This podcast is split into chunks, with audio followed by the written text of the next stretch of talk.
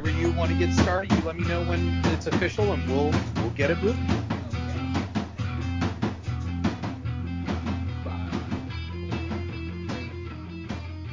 Hey everybody, this is Dino with Hot podcast, and I've got a special guest. Uh, we have Harrison Smith. Um, he is the uh, writer, director, um,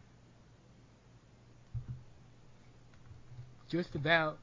I mean, you were a former school teacher, from what I understand. Correct, and I'm a pro- and I'm a producer, as well. Producer as well.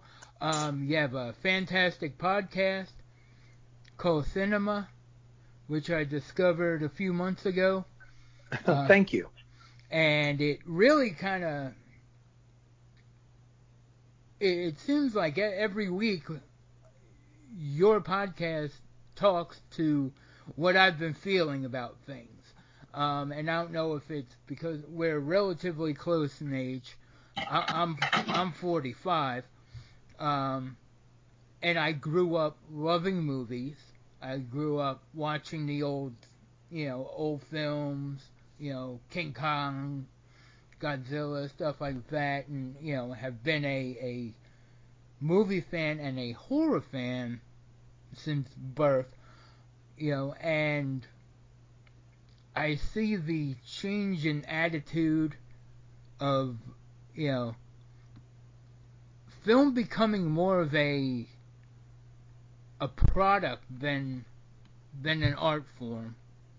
And also something to be kind of mass consumed as opposed to enjoyed if you understand Well, and that's that's exactly what what got me started with cinema, and, and it started as a blog because it was after viewing Jaws: The Revenge, which Jaws: The Revenge is not just a bad movie. My argument is is that it is not a movie. It is not a motion picture. Jaws: The Revenge is product. Mhm. Uh, they found out that they still had some money in the budget uh, over at Universal to squeeze one more of these films out.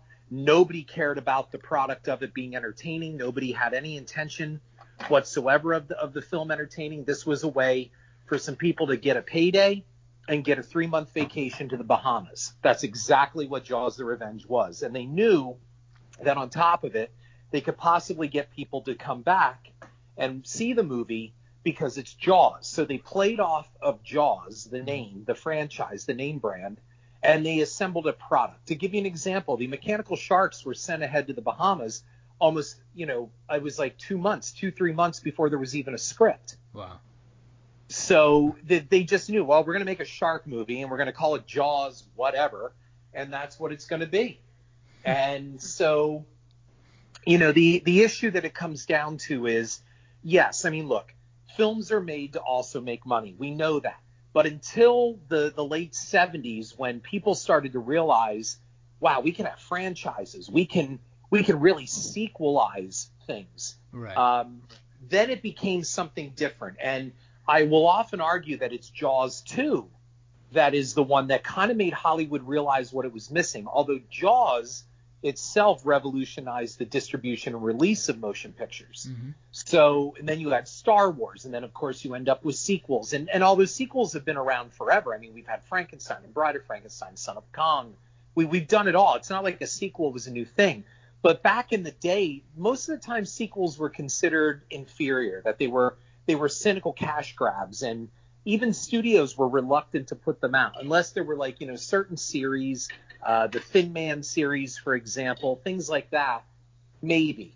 But it was Jaws 2 that kind of woke up Hollywood to go, wow, we can really just make some product. Right. And and so now we have that, of course. A, a small film like Halloween would not get the theatrical release that it did back in 1978 because, again, I, I've said this before that many people think that Halloween was just an instant box office smash. It was not. right It was put out there. It took time for it to grow, to find an audience, and it was out there for a good month before it started really, you know, ringing up the box office because word of mouth had to spread. You didn't have cell phones, you didn't have texting, you didn't have internet, and and you know, 10 million, you know, bloggers out there all chattering about it. hmm So it took time. Now the big screen is reserved for the big product. and the smaller films are not making it. Look, two weeks ago I went to go see It Chapter Two, and they had it playing in two theaters, and I'm not kidding you, like 12 shows a day. It was something like that. There were like 12 showings of this movie a day, and you you would think like, wow, that that's a lot for this. Couldn't they give like one of those theaters to, you know, a smaller film for you know theatrical release instead of that film going to directly to DVD and, and home video and streaming? And the answer is no. They would rather run the risk of blocking out two of their their screens, their theaters, for something that has a 150 million dollar marketing budget than for a film that nobody's heard of. And that's what it is. Because back in the day when you went to the movies, a lot of people sometimes took a risk on a movie. They it opened up in their hometown. They go, oh, it's playing down the road. I think I'll go see this. When you go to the multiplex, you already know what you want to see. Nobody goes to the multiplex to go, oh, let's look at the, the marquee and see what we want to see. No, you already know. And the only time that you choose another kind of film is when your movie is sold out. And I ran a movie theater for eight years. Right. So I know exactly what this is like. So, you know, and that's because you know of this movie because you saw the advertisement on TV, you heard it on the radio, you saw it in the newspaper, you saw it on the website now, uh, you know, that kind of thing, because that $150 million marketing plan got you to, to name brand recognize the movie. Right. But smaller films don't have this. Hmm. So they don't have that, that uh, pre awareness that these giant films do. So therefore, they shove them off the screen. So the day, like you said, when we could go to the movies as kids, and there was maybe one screen in your town, well, you, that was what you saw. You didn't have a choice. Right. But you, you you went down there and sometimes you took a chance on that movie. Hey, it's a monster movie. Well, I haven't really seen any commercials on it, but I'm gonna go see it anyway. Yeah. And that movie could be there for a month. Mm-hmm. Now, if a movie isn't making a hundred million dollars in a weekend, I mean, let think about it. We live in a day and age where Godzilla, King of the Monsters, can make four hundred million dollars at the box office, and they call it a disappointment. Yeah. Yeah. Right. Mm-hmm. So there's something wrong here. Right. Right. Now, yeah, that, that's a great point. I mean, I like one of my favorite films is uh, Frailty. Um, and I found yeah, I saw it. Yeah. yeah. I found out about that. A friend of mine came home and said, "You got to see this movie." I said, "Okay." He goes, "But it's only playing in one theater, about a half hour away. But go and see it." So you know, my wife and I, when we were dating, you know, went and you know bypassed what four theaters at the time and, and, and went and sat, and we were the only ones in this theater to watch this movie that you know would become on my short list of, of favorite films. Definitely, uh, you know, short list of favorite horror films, but films themselves. And you know now, you know through social media and all that, it, it's garnered the I think the uh, the love it, it deserves. But back then, you know, it was a flash in the pan, and then people found sure. out about it on you know through DVD or you know a bargain bin. Well, and that's it. Like what you just described, that your friend said, you know, you're going to drive a half hour to go see this movie. Well, that's how it really was back in the day. You right. know, some people probably drove an hour to go see Halloween. Mm-hmm. They probably never heard of it, but somebody saw it and said, "Hey, I saw this movie about this guy killing these babysitters. You should go see it. It's playing over in whatever town, but I know it's a hall." That's that's what word of mouth did, but we don't have that anymore. Right. Okay, so now what we have is you have you know uh, instant you know reviews, you have instant everything and and again, if the movie isn't making 100 million or 50 million in, in its first weekend, like to, to see these ridiculous articles, oh, it chapter two is projected to make 90 million its opening weekend. Well, that's great, and the only reason they do that is because the stupid movie costs like a hundred and some million to make. Right.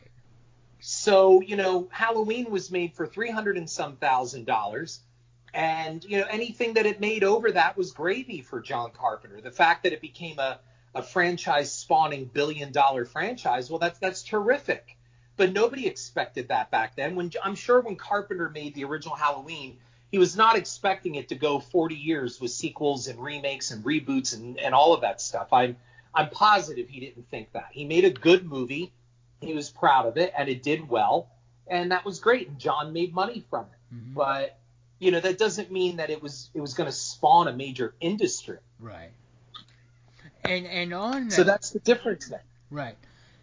And on top of that, the desire and the the need to make more money and push more product, you have this uh, need to to.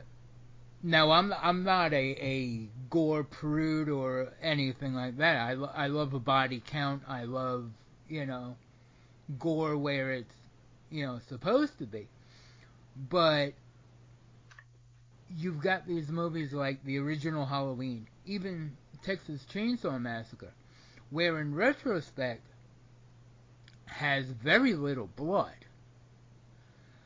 Um, right. Well, that's the original Halloween. Right. The original Halloween has almost no blood. Right.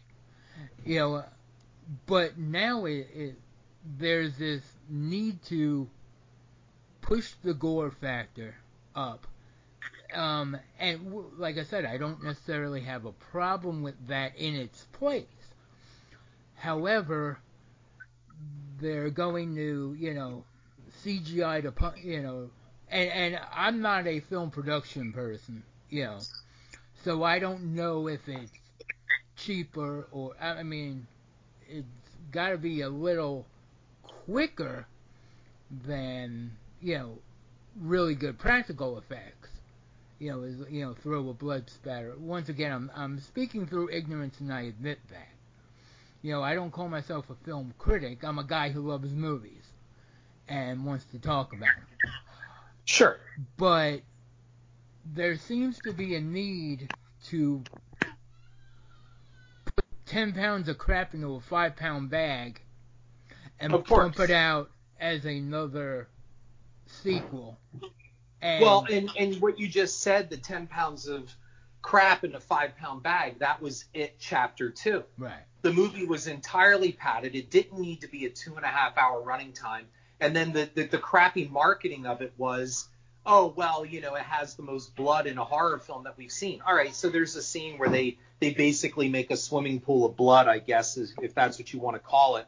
Um, quite frankly, that the second chapter of that movie should have been 90 minutes in and out Mm-hmm. And instead, they pad it up and they, they stuff it full of, of nonsensical stuff that you're just sitting there going, my God, can we just get to the end of this thing? Right. And I never thought I'd be doing that. I had, it takes a lot for me to have to check my my the time while I'm sitting in a movie. Oh. And I must have checked my clock probably five times mm-hmm. while watching it chapter two, just going, this is way too long they padded, like you said, five pound, ten pounds of, of crap into a five pound bag. Mm-hmm. Now, with it, and this is something that puzzled me, is you have this property that you know is mammoth, and it was originally done almost 30 years ago in a two part section, so you know it. If you want to be faithful, you're going to need that much time, at least. Why would well the, the running? Go ahead.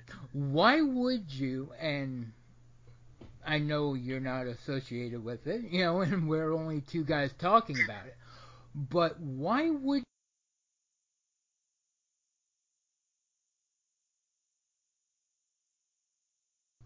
So, so you were asking about 30 years ago. You said, why is it? And then we dropped. Right.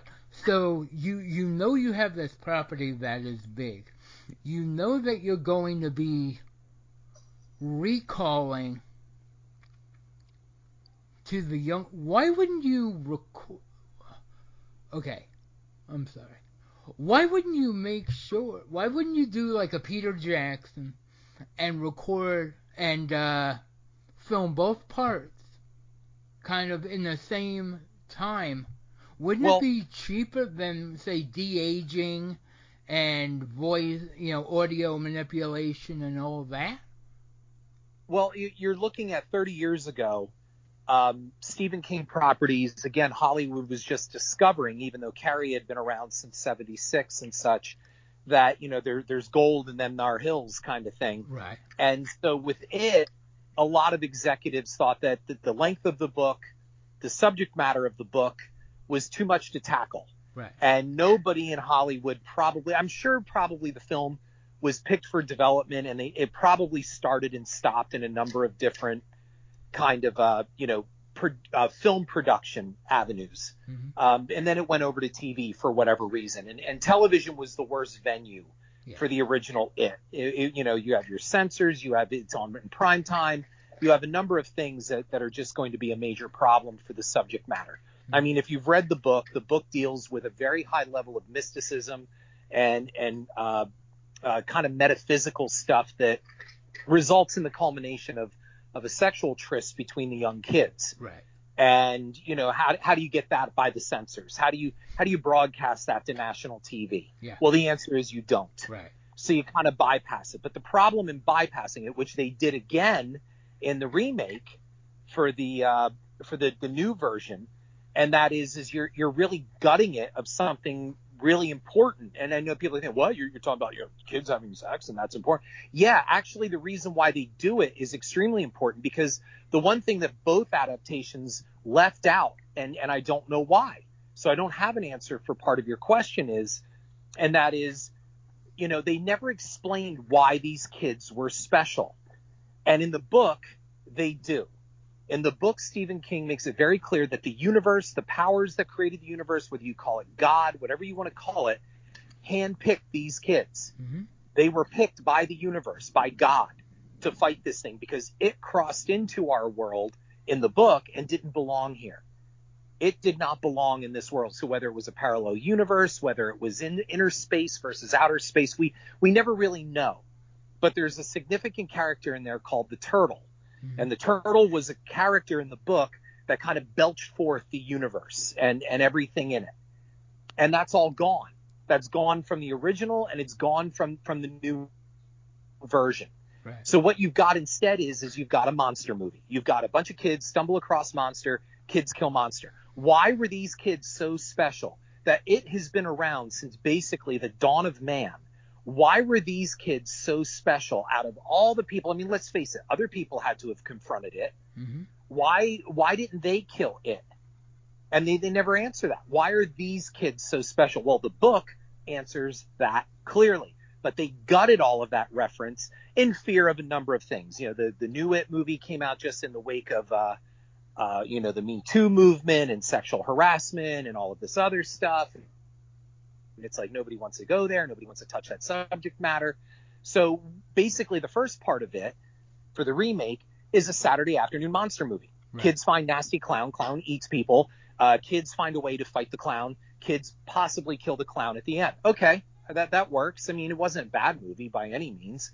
But the second half, now they're all grown up. We see lots of flashbacks, but we still don't know why these kids were important.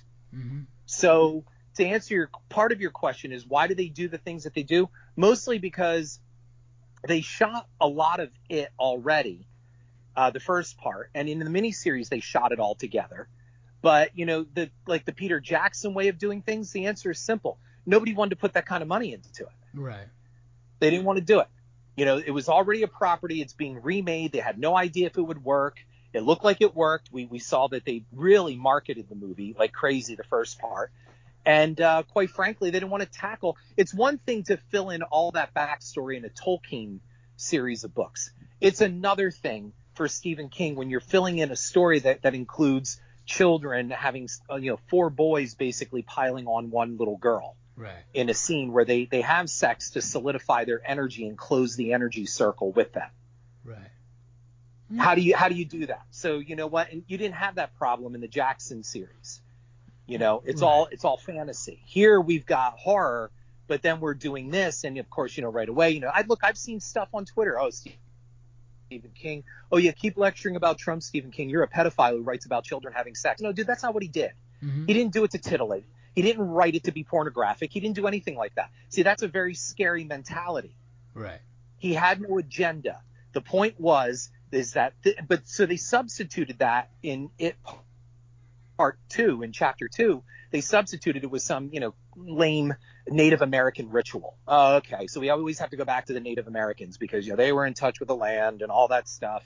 Mm-hmm. And it's such a trope, Yeah. is what it is. So they fell back on the easiest thing. That's why they did it Mm-hmm. and that's why they didn't do what you're asking. No, it was it was too involved. Nobody wanted to tackle it, and they didn't want to deal with it. They didn't want the back backlash in the public. Um, I mean, how do you shoot a scene where you know a bunch of kids are, are gonna you know tag team a single girl, Right. a young girl that's Yeah. in you know middle school or high school? What, what how are you gonna show that? What are you gonna do? Yeah. Yeah. There's no. You yeah. There's no safe way to do Right? that. Everybody's outraged these days. Right. Right. There's no safe way, and everybody's outraged, and then the director is going to be called a pedophile, and oh, it's got child pornography in it. All these people that are outraged by something every week, we, we, they've got to be upset, they've got to be outraged, they've got to be offended, Mm-hmm.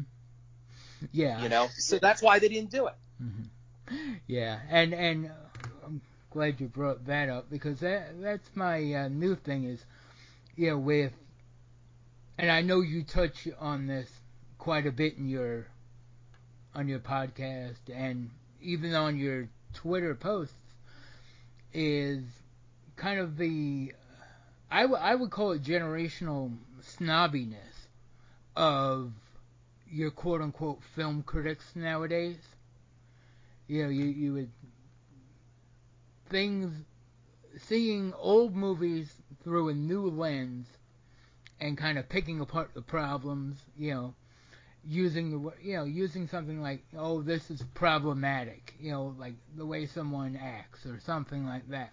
Well, in hindsight, when when you're looking at it through, you know, this current lens, yeah, okay, there are things that are said or done that 30 years ago, I, I completely flipped the part what I was going to say. There were things that were done 30, 40 years ago or said that are now considered quote unquote problematic. So the films back then are being trashed now for depicting those things. You understand what I'm saying? Does that make any sense?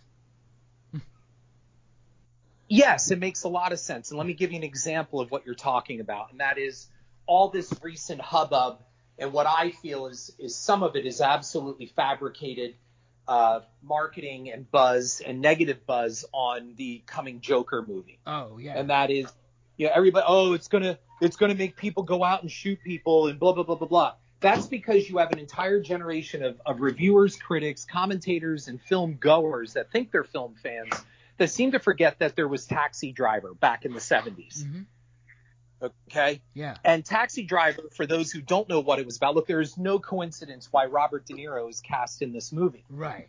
Okay, it's a reference to Taxi Driver. hmm And the whole point was is that it was about a guy who wanted to impress this girl that he fell in love with by shooting a political candidate. And you know, then I had somebody say to me one time, "Well, you know, look, that's that's what it is. Look what you know John Hinckley did. He went out and shot Ronald Reagan just to impress Jimmy Foster. Yeah, 10 years after the fact. Right. That's one. 10 years later, and it didn't spur national, you know, across the nation kind of uh, mass shootings. It did not do that. Right. So somebody caught on to the fact that we're fearful of everything. Okay. So there's there's that. And then it turns out that, you know, they, they don't understand about taxi driver. You have an entire generation that, that's talking about Joker, and they, they seem to forget that Joker owes less to a comic book than it does to taxi driver. Right. No, I I don't believe it's going to go out and cause mass shootings. And my, my answer to that is, which I think you probably saw in my one tweet, and that is if that's what it takes to make somebody go out and do it, then we've got a far bigger problem than anybody wants to talk about here. Yeah. Because if a single movie is going to ignite mass shootings in a movie theater, then we have a really bad problem that nobody's looking at, and and we should be. Yeah, and, and it's funny because a lot of these people that won't make that connection between Taxi Driver and Joker are quick to make the connection between Joker and King of Comedy. So there seems to be well because they're they're too young. They don't remember any of this stuff yeah. anymore. We have a we have a time now that oh it's over two years old. It's old. It's old. I don't want to see that. It's old. Right. Right. Right. And you know, and unfortunately, I think it goes. You know, there, there's a a group think that that goes on in Twitter, social media in general. You know, uh, Men in Black. You know, they they said it great. You know, a person is smart. People are stupid and panicky. And the more people you have together, the less they. You there? Harrison, you there? I'm here. Yes, Okay. we had a, a break up there, but I'm I'm back. Okay. You know, the, Yeah, I, I think you're totally right. It's we have a total disconnect. So you have this snobbery now because they don't even know what they're talking about. hmm You know, so look, I had somebody go on IMDb and post a copy, post a comment on there about my first movie, The Fields, and said it's only about this old lady screaming at her grandson not to go in the cornfield. And for the record, this old lady can't act. This old lady, this little lady just so was you know, Cloris Leachman. Was Cloris Leachman, who won an Oscar, Yeah. a record number of em- Emmys, a Tony, and you're going to say this old lady can't act? That's because you never saw her in anything else, you moron. That's why. Because when your life consists of just Avengers movies or Star Wars, yeah, then you know what? Your palette is pretty limited. Yeah. right. You you don't know who you know Nurse Diesel is or, or Right. Frau Blücher. It's ridiculous. And then so they translate this ignorance into some kind of ability that they think that they're smarter and they're going to be snobby. Well, you know, the, you know, Joker is going to cause people to shoot. Well, I don't know. What about taxi? What taxi driver? What was that? Oh, see, that's what I'm talking about. what about John Wick? Right. I mean, we had three John Wick movies. hey, look, you, you might have seen a, a series of, of tweets I've thrown out, and that is every time I find one of these headlines of a mass shooting, now my only question is, I wonder what movie made them do this. Oh yeah. Yeah, I wonder what movie they saw made them do this. You know, and then this morning with Joaquin Phoenix says uh, one of the characters from Joker was inspired by uh, the Wizard of Oz. I, I wrote back, I said, I wonder how many people went out and shot up movie theaters after seeing the 1939 Wizard of Oz. yeah. And nobody wants to talk about that, you know? no. Nobody wants to say anything about that. The problem is we have a deep-seated, rooted problem in this society, and it's it's more than just guns. hmm Guns are not magically picking themselves up and shooting people. And I know people go, "Well, it's the availability of guns." It's okay, yes. I, in my opinion, and I'll probably get flack for this for anybody listening. I don't see why anybody needs an AR-15. Okay. I really don't. I don't see why anyone needs an AR-15. You want a handgun to protect your house, fine. You want a shotgun to protect your house, fine. Why we need armor-piercing uh, automatic weaponry, I don't know. hmm You know, I, I don't know why I need a gun to protect my home that could blow a hole into the wall, you know, or, or machine gun down my entire cabinetry. I, I don't know why I need that. Okay. But it's more than nobody wants to talk about psychotropic drugs that are we're putting our kids on. Right. That one of the side effects is that it, it eliminates empathy in, in children. Right. right? We don't mm-hmm. want to talk about that. We don't want to talk about, you know, that we, we actually have people who are mentally unsound, having kids who are mentally unsound and abusing them. We don't talk about that. Or we don't talk about the overt materialism in our in our society where we're allowing grass and trees and video games and I'm not blaming video games, I'm just saying whatever it is, television, Right. Uh, whatever distraction it may be to raise our kids instead of us actually raising our kids Yeah. Yeah. you know Mhm. so we don't want to talk about any of that because that's politically incorrect and that might offend somebody and all of that so we'll just pretend that this is a white male problem in america Mhm. and that's it um, we're, we're not going to look at anything else we're just going to go colorblind and say that it's a white male american problem and um, that a movie can cause us to do this i mean they blame the matrix for columbine right Right. Yeah. Yeah. so the matrix 4 is coming out i mean uh, Yeah. who's going to die because of that Yeah. what school should go on lockdown because the Matrix 4 is going to be coming out? Right. And like, and you know, you you get one voice that picks up on it, and then everyone kind of goes, and then you get a few people who kind of see it. It's like uh, that story, "The Emperor's New Clothes." Oh, that's exactly where we're living. That- We we are. we live in a time where kids can sit around and watch other kids play video games, and now some doofus goes out and can make millions of dollars sitting there commenting on people playing video games. What is that? Yeah. Like when you were kids, you went outside and you played. Mhm. You know, I just saw a video the other night where it's 10 minutes of somebody squishing slime. 10 minutes of that. That's entertainment. Right. No wonder we're freaking dumb. No wonder the Chinese are beating the living hell out of us educationally, economically, and militarily. No wonder they are. Right. Because our kids are losing brain cells watching this stupid garbage. There's nothing even entertaining about that. What is entertaining about sitting for 10 minutes? It's like in the movie Idiocracy when that guy, when what's his name, went into uh into the movie theater to see a movie called Ass. And all it was was two hours of a bare ass farting on screen and people are laughing. That's where we are at right now. It is the emperor's new clothes. And when people like me speak up about it, oh, I'm crabby, I'm ranting, I'm angry, I'm jealous. No, man, I'm calling out that this is stupid and you people are so dumb you can't see it. That's exactly what's going on here. I'm the guy in network screaming, I'm mad as hell and I'm not going to take it anymore Right. Right? I'm Howard Beale. Yeah. And that movie got it all right too. The blurring of entertainment and and news and everything else. Like we are a nation of morons. We really are. We are stupid people. Okay, look at what we follow. Look at the stupid headlines I tweet in the morning. I wish I could make that garbage up. You know, and this is what's passing as journalism. No wonder our kids are stupid. Our phones are smarter than our kids. Wow. Yeah. So no wonder we have the issues that we have with film critics. They don't know what they're looking at anymore. Right. We now have movie trailer reviewers. Mhm. Really? Yeah. So let me tell you something. How about I come up and I meet you, Dino, Yeah. and I meet you for 30 seconds and I walk away going, that guy's a jackass. now, I don't know you. I, I don't So even, I didn't probably even take the time to know you, but I'm passing judgment on you. Right. And then you're going to show me a picture of your wife, by the way, and I'm going to walk away. Boy, she's a real obnoxious person. I never met her. right. That's a trailer review. That's like walking into a restaurant doorway, taking three sniffs, and saying, Yup, this place sucks. Right. You're going to make that judgment on 30 to 60 seconds. Is that what you're telling me? Eh, okay, and since you brought that, I'll, I'll piggyback on that. And and I put a tweet out, I think it was yesterday, where I see the two common phrases I see in movie reviews that I don't get.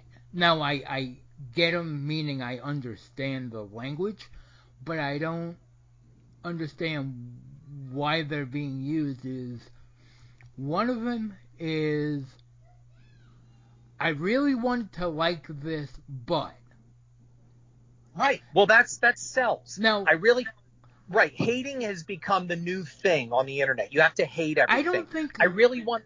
Go ahead. I don't think, and I say that because I had somebody go, "Well, what's not to understand?" I said, "I don't understand why I would go and watch a movie I didn't want to like. It kind of goes without saying for me. right. Why? Well, because it it also feeds into see the, the reviewer gets attention. Like, see, I suffered for you to to watch this. okay, See what I put in.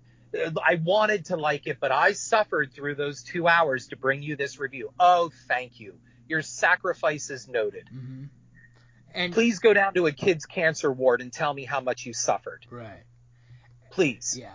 And another one, and and this one kind of boggles my mind is the film was better than it had any right to be. Again, that's a like, nonsensical phrase. What but- is what does that mean? What? What? Okay, what? I don't know. Now You don't have to know. That's designed to make somebody sound smarter than what they are. It had. an- That's exactly what that is. right. Uh, and that's why I'm like, that seems to say more about you than it does about the film. Absolutely. And I mean, there are films that I watch and I don't, you know, don't like. There are films that I've reviewed that I don't necessarily like. But I'm not saying that it had a right to be liked or disliked. I mean, if you're creating, as a filmmaker, if you're creating a film, you're creating it because either one, you're getting paid to do it and you just don't care. You know, you know, it's being made cynically. Or well, that's Jaws: The Revenge. That's Jaws: The Revenge. I think it's you know the remake of Fright Night. Um, or you're making it because you believe in it, and if I don't, what it what it comes down to is we are allowed to not like something. yeah, But people now have to make a big donkey and pony show about it. I hated this movie, so now let me write five paragraphs on why I hated this movie. Okay, you didn't like it, but your world didn't end. You're not dying. Your health is not impacted. You know, like stop with the dramatics. Right. And we're allowed to disagree on things. And most of all, you're allowed to not like a movie and yet find positive things about it. Yeah. I am not a fan of the Star Wars prequels. I don't think they're well made in the way of a narrative or directorial stance. Mhm. However, the special effects are top of the line. Uh, a number of things, the costume design, the model work, the practical effects, i- it's all top shelf. right, So you can't just dismiss the prequels as they suck. Right, Because when you say the movie sucks, that means everything about that movie sucks. Right. No, that's that's that's those are Cliff Notes reviews. That's what they are. yeah. And what I always found was funny was with the the newer films when they came out, you know, they jumped on and, and called J.J. Abrams Jar Jar Abrams, and I'm sitting there going, wait a second. So what you're saying is actually positive proof positive that Lucas quote unquote messed up the franchise before Abrams did, since you're referring to Abrams as a much disliked Lucas character. Right. so why you mad Look, all, Abrams? all Abrams did, Abrams did what anybody would have done, and probably upon the directive of the studio, and that is just bring back Star Wars. Right. So what's the best way to do it? Pretty much remake the original film. Yeah. dress it up with something new, add a few new things, make it definitely it's technically a sequel, but it's really kind of a reboot. But that's okay. It worked. Right. It was I'm sure somewhere along the line somebody said to Abrams, just don't make the prequels. That's all. Right. And that's why when George Lucas said, "Well, I have a whole notebook full of notes on where the no, no thanks, George. Here's your 4 billion dollar check. Thank you very much. We have some lovely parting gifts for you. Uh, take care and go eat in the food court, what you like to do. Enjoy. but we're going to take it from here, George. Thanks a lot. Right. Uh, yeah. So, all right. Um, just real quick. Um, Yeah. Yeah, 'cause I have to kind of get going in a minute here, but yes, Yeah. I, I, I'm having a great time. oh, I am. I, I'm, I'm having a blast here. Um, and I just wanted to touch on uh, a couple of films because I know that I've, I know you've directed what five films, or Yes, I've directed five. Yep, I've directed uh, Camp Dread. I did Zombie Killers, Elephant's Graveyard. I did um, uh, Death House Right. of all that I'm, I'm drawing a blank on. Uh, Garlic and Gunpowder, and coming up the special. Okay, and the four uh, the four previous films are all on uh, streaming somewhere or another. I know uh, Death House is on Netflix. Um, yes, Death House is presently on Netflix. Garlic Yep. and Gunpowder and The Fields is on Amazon Prime. Uh, they're all they're all on Amazon Prime. They're on Vudu, Google Play. Um, I know- There are there are a lot of places. Camp Dread's doing very well on Screambox, It's on Um, Tubi as well. Tubi TV. Yeah. Correct. Yeah, I, I caught that one the other day. Uh, Which one? Camp Dread. Well, actually, I, I caught uh, Camp Dread, um, Garlic and Gunpowder, and uh, Zombie Killers, Open Graveyard. Great. I hope you liked Yeah. at least one of them. Um, Garlic and Gunpowder, I, I thought was a blast. Um, I think garlic and gunpowder is very funny. I mean, And uh, we're in a very in a- politically correct world right now, so a lot of people Oh, don't find it funny. yeah. Because I had somebody say that it was that was completely offensive. I'm like, well, then you better not watch Blazing Saddles. Uh, exactly, exactly. And I'm sorry, Felissa Rose in a uh, you know 300 pound you know fat suit. Oh my God, she was great. Wasn't Felissa Rose great? Oh yeah, she she brings. I it. loved her as Ma. Yeah. Oh my God, I love her as Ma. Yep. And and that's the thing. I mean, your your films, you know, Camp Dread, Eric Eric Roberts. I, I thought he was great. Oh, he was terrific, that, wasn't he? um, Eric Eric was nice and sleazy. hmm I mean, and and was his portrayal was sincere. You know. Oh yeah. And and um, you know, Danielle Harris. oh, she was great, and and what a pleasure to work with both of them. They're very nice people and and wonderful to work Yeah, with. Yeah, and that, and that's the thing with with her. I I have. See, I'm not a big fan of like the Halloween sequels, except for her. Like I think she was amazing e- even as a little kid. Oh It's yeah, the she was the best thing only about thing, Halloween right, Four. It's the only thing I could watch that movie for is her. And Yeah. even you know her five minute spot in Camp Dread was, you know, she owned it right there. Yeah. You know. Yeah, she was wonderful. Yep. And and great twist at the end. I like that. Um. So. So you you have the special coming up. Yes. Okay. And uh, are you looking as far as distribution for that? Are you are you looking for? It, well, it's it's been sold over to a sales agency to Devilworks, okay. and they're taking it to AFM uh, in November for sale. And yeah, I, I don't think it's going to have any problem selling. It's a really really good movie. Great. Great. Can you tell me a little bit about it? Sure, it's about a guy who uh, thinks his wife has been cheating on him, and his best friend advises him to fight fire with fire and go out and cheat. And he does so, but um, what he does will take him down a very dark and horrific rabbit hole, and with terrible consequences. Ah, all right. Fantastic. And we'll we'll keep everybody up to date with it and you know, when it when it comes out and you start promoting it, we'll be more than happy to you know, share and do everything else. Well, thank you. I really appreciate it. Harrison, thank you very much for sitting with me. Absolutely, it was a real pleasure, and, and I hope your audience enjoyed it. And uh, I'm not an angry ranter. I, I'm just awake, and I can see that the emperor is naked. Great. Have a good one. You too, sir. All right, bye bye.